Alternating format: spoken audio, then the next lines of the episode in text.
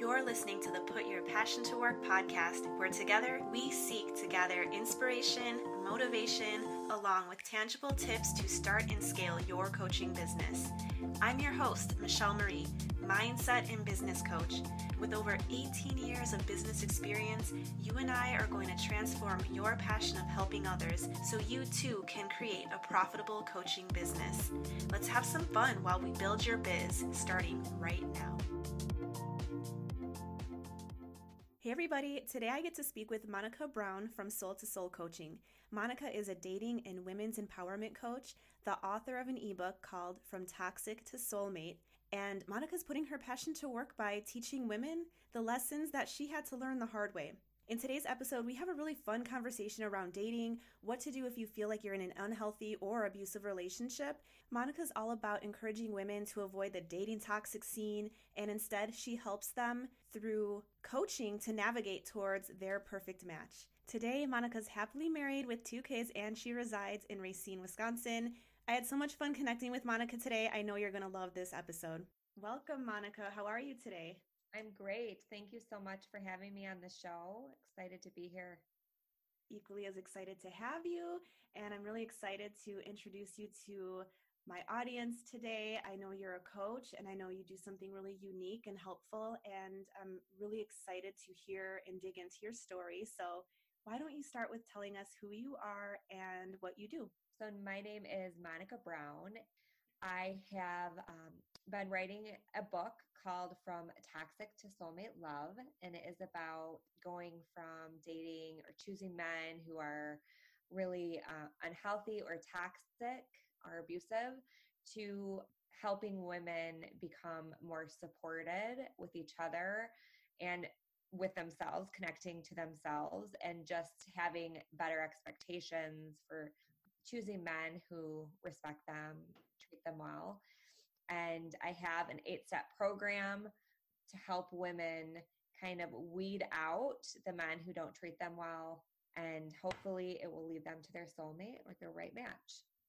Okay, that's so important. I think that when I read your application and you said your passion was helping women get over toxic relationships or get out of them, and not have to go through the lessons that you did in the process. So, can we talk a little bit about your story and how it inspired you to write this book? Absolutely. So, um, like most women in their 20s, I did not choose the best men. Um, I had a boyfriend, and at the time, and he was, you know, he had everything on the checklist. He was handsome, he was successful, he was in law school, he came from a great family and uh, I just I had the signs. I knew the signs. I knew what were that, those signs. So some of those signs were um, just talking down to me, making me feel small, um, embarrassing me in public, arguing all the time. Mm. I would talk to him about my feelings and you know discuss the way that I was feeling in that moment when he would do that, and he would just dismiss them kind of not let me express who I really was. Okay, so controlling, it sounds like, is one of those descriptive words. Okay, because we're going to dig into like if someone might be listening and in a relationship that's sort of like this and it's not full blown abusive, but there's some, you know, the aspects of it, maybe that will open her eyes, etc. Okay, so go on. yes, exactly. Very good point. Thank you.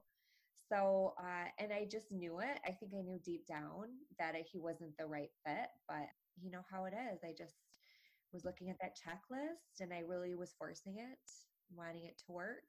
And then he end up he ended up um, being abusive, physically abusive. Mm. Yeah, which you know, I mean, you don't think it's going to happen to you. You know, you think you know, I, I come from a good family. I know the difference between right and wrong, but really it can happen to anyone. And after that, um, I have learned a lot about being you know true to yourself connecting to yourself listening to your own intuition learning how to listen to your own intuition and following like life's path mm-hmm. oh you're speaking my language right now you're such a coach i love it so unfortunately for you this relationship turned physically abusive and did you yeah. kind of have the strength to walk away right away or was that journey something that took longer than you would have liked? How was that? When it got abusive the first time, I broke up with him. But then just after being alone and just wanting to be with another person and just feeling pressure, all my friends were getting married. Mm. I had gotten back together with him the second time. And then after that, it had gotten significantly worse. Mm. And then that is when I did break up with him. I had a lot of support from my sisters, from family members, and and so I was able to break up with him. But it was a little bit too late at that point. He had done some damage, and it took me a really long time to get over it. Sure. And that's why I want to help other women avoid that same mistake. Yeah, and that's how you help women because of your experience and your story. So I think that is so amazing, Monica. Can you take me through this process? I think you mentioned an eight step process. So there's someone that you are working with, possibly that might be in the middle of an abusive relationship. Is that correct? Yes. Okay, so this is some powerful work that you're doing. Can you kind of walk us through or give a tip if someone's listening and maybe needs help right now? What can she start to do?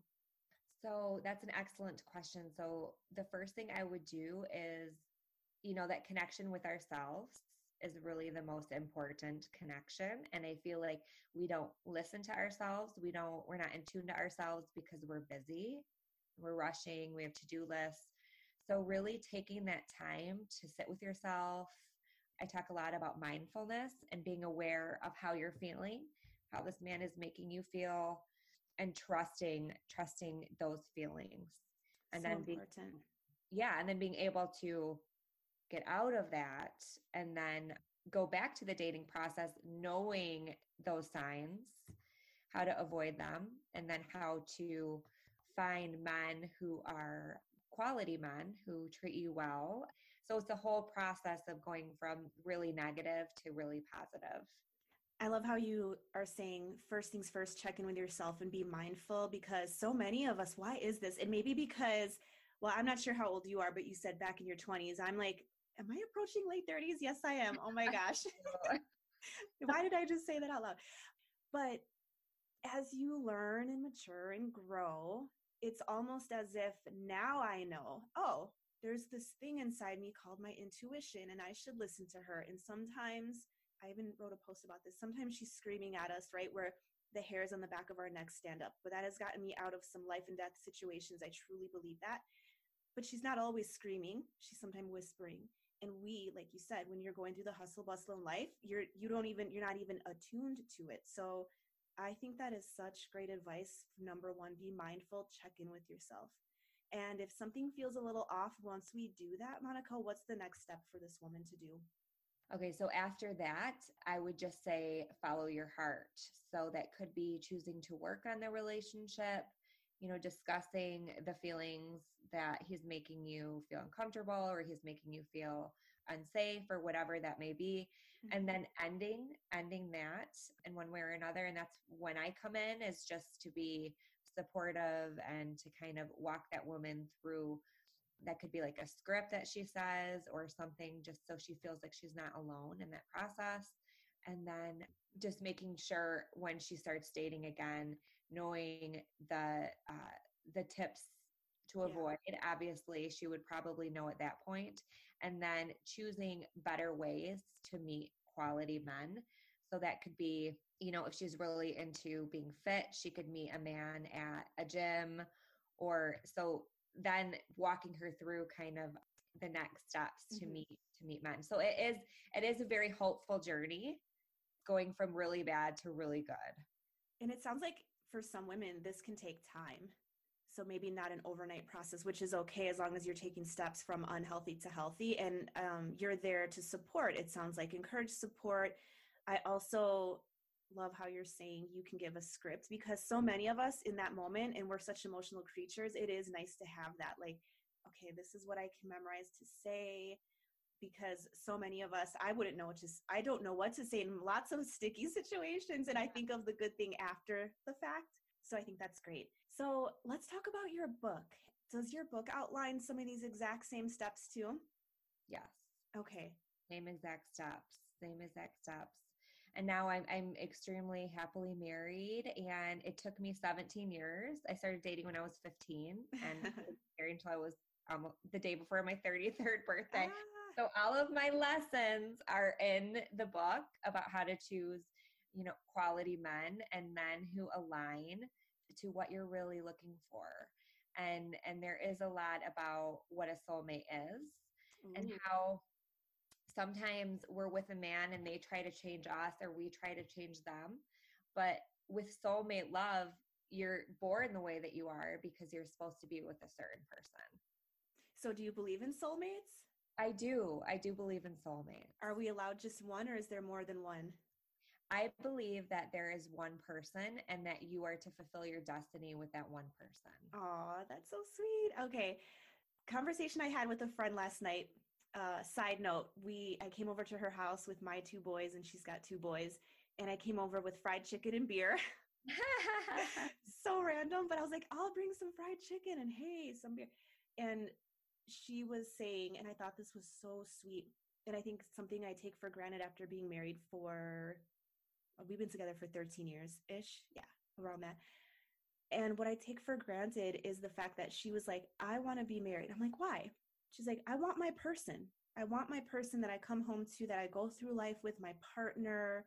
And I thought that was so sweet. And so I came home and I was like, thank you for being my person to my hubby. And so do you ever go into the relationship world after marriage, or do you focus on more the single woman who needs to get into a healthy relationship?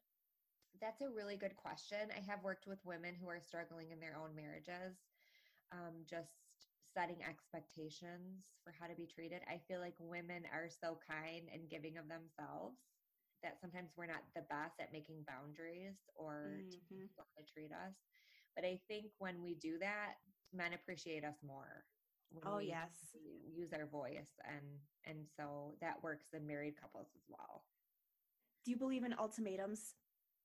Um, you know, it depends. I believe, you know, with toxic or abusive relationships, yes, and not to control, obviously, but to protect our own mental health and our physical well being because I think as women, um, you know, we are just such amazing creatures.